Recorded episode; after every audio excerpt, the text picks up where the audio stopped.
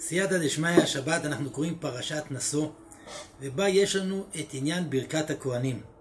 מופיע בתורתנו, וידבר אדוני אל משה לאמור, דבר אל אהרון ואל בניו לאמור, כה תברכו את בני ישראל אמור להם.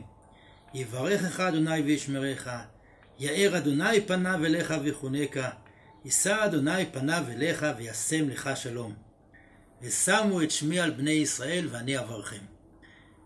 אה, לצערנו הרב, בחורבנו של המקדש לא נשאר לנו כמעט בענייני הכהונה, אלא ברכת כהנים.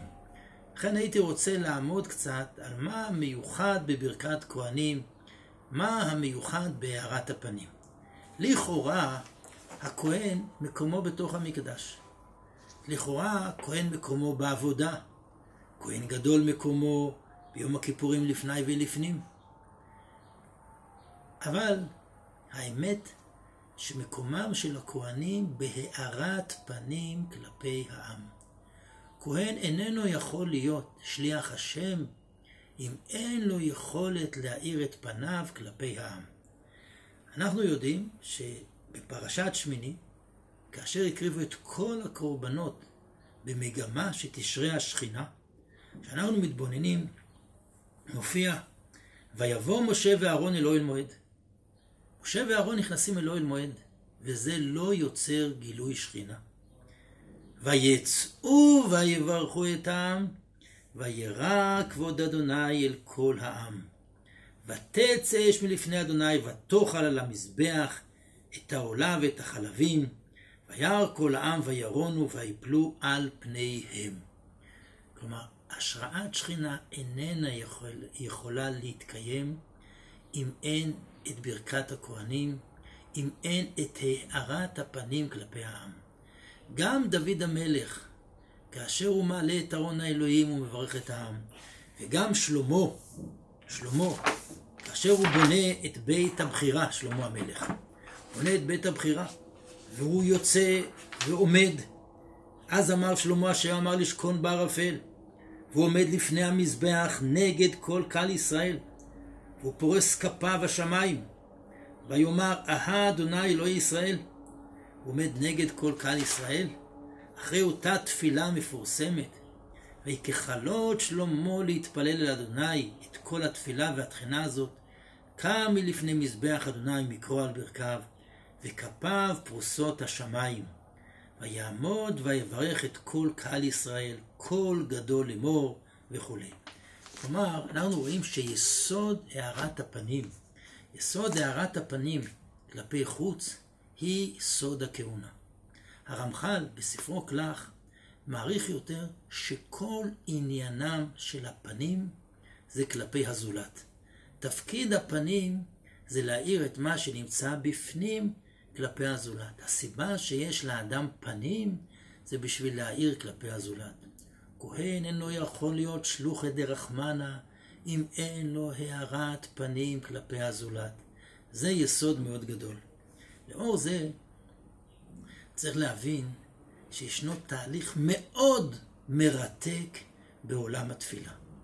אנחנו יודעים שבתפילה המתפלל עומד לפני השם בתפילת עמידה.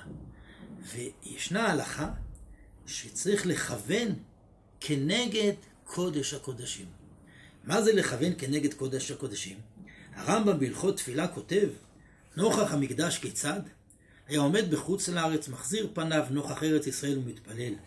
היה עומד בארץ, מכוון פניו כנגד ירושלים. שימו לב, יש כיוון פנים. היה עומד בירושלים, מכוון פניו כנגד המקדש. היה עומד במקדש מכוון פניו כנגד בית קודש הקודשים. אבל איך אדם שנמצא בחוץ לארץ יכול לכוון את פניו כנגד קודש הקודשים? אומר לנו הרמב"ם בפירוש המשניות שיכונן דעתו וישים במחשבתו שהוא כנגד קודש הקודשים. בספר נועם אלימלך הוא מתאר את זה בשפה מאוד מאוד פותחת, הוא אומר כך, איתא בגמרא, העומד בחוץ על הארץ, ומתפלל, יכוון ליבו כנגד ארץ ישראל. והעומד בארץ ישראל כנגד ירושלים. נמצא כל תפילות ישראל הולכים דרך שער אחד, ונמצא האדם הרוצה שתהיה תפילתו נשמעת, צריך לכוון כאילו מתפעל בארץ ישראל, ובית המקדש בנוי, ומזבח על מכונו ובהיכלו, והרי כאילו דר אתה בארץ ישראל, ועל ידי זה הוא בא לבהירות ודבקות גמור להתפלל בכוונה שלמה ביראה ובאהבה, כאילו עומד בבית קודשי קודשים. וזהו דוגמה למה שכתבנו, שצריך אדם להסתכל רוממות אל בראיות כוכבים ומזלות, מי ברא אלה, כאילו רואה הכל בחוש הרעות. הוא מלמד אותנו שפה של דמיון מודרך, שאדם שמתפלל צריך להיות כנגד, כאילו הוא עומד בקודש הקודשים. אבל האמת שהקדים אותו כבר רבנו יונה החסיד.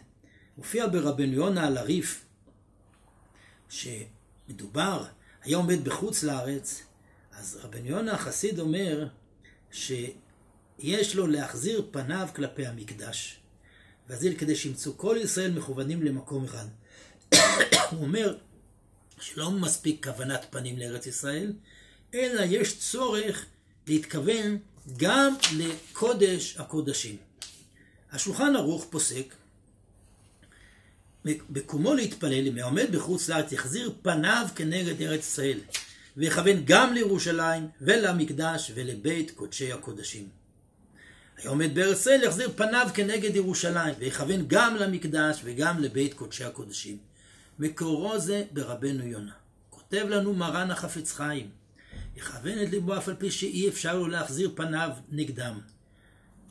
ורצונו לומר, שיחשוב בליבו ורעיונו, כאילו הוא עומד במקדש אשר בירושלים במקום קודש הקודשים. השלה כותב יותר מזה, הוא מביא את רבנו יונה ואומר, מה שאמרו היה עומד בבית קודשי הקודשים, לא מסתבר שמדובר על הכהן הגדול ביום הכיפורים, אלא על כל אדם, ורוצה לומר עומד במחשבתו. כלומר, יש לנו פה תפיסה של גדולי עולם שבנויים על הרמב"ם ועל השולחן ערוך, חפץ חיים והנועם אלימלך והשלה הקדוש, שהמדרגה הגבוהה של תפילה, שאדם יראה את עצמו כאילו הוא עומד בקודש הקודשים.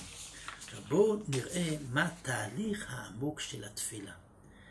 אדם נמצא בקודש הקודשים, אבל הוא מגיע לשים, הוא מגיע לברכת כהנים, הוא צריך לצאת אל העם. צריך לצאת ולברך את העם. סוד הכהונה שאנחנו יוצאים אל העם. אחרי שאתה יוצא אל העם, אתה רוצה שלום, שים שלום, אתה חוזר לקודש הקודשים.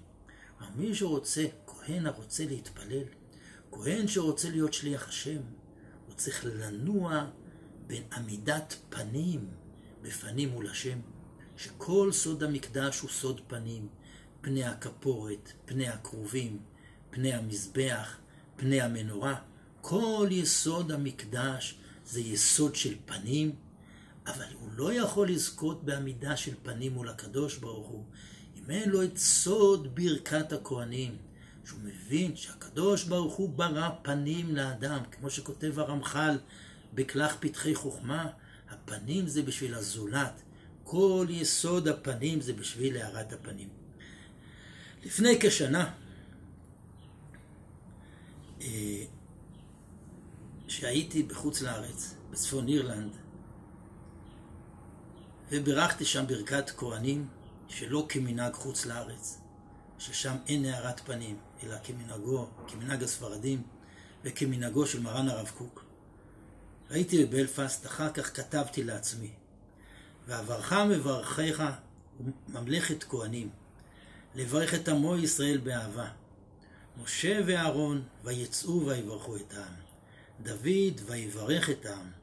שלמה ויברך את כל קהל ישראל. מתי נזכה לייעוד אברהם? ייעוד מאמר דר סיני, נבואת ישעיהו, ואתם כהני אדוני תקראו משרתי אלוהינו יאמר לכם, לברך את האנושות באהבה.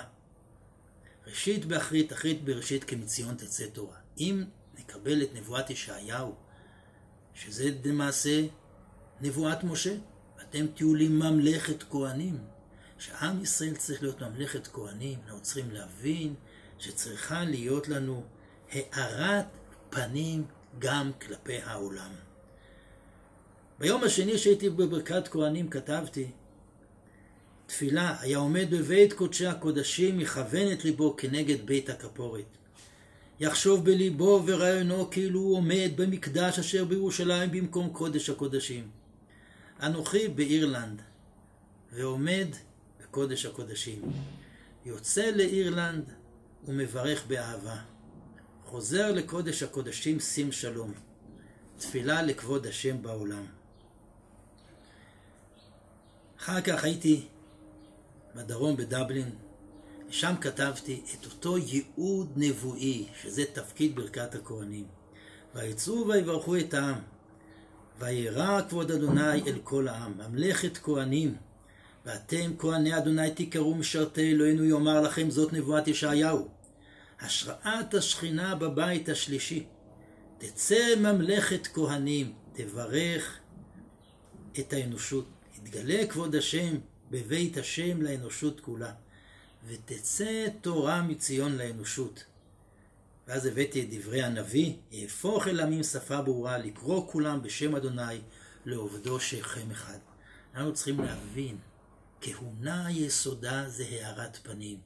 ואם עם ישראל ייעודם להיות כהני העולם, צריכים ללמוד את סוד הארת הפנים לעולם, את סוד הברכה. שרוצה לעמוד בקודש הקודשים לפני ולפנים, צריך גם לדעת לצאת ולברך את העם, לצאת ולברך את האנושות, ולחזור ולעמוד כשליח האנושות לפני השם. נתפלל שבאמת נזכה לאותו סוד גדול של ברכת כהנים, שיסודו הארת הפנים, אבל הארת הפנים זה לזולת, לעם ישראל ולאנושות כולה, ואז נגיע באמת לנבואות הנביאים של השלום העתידי.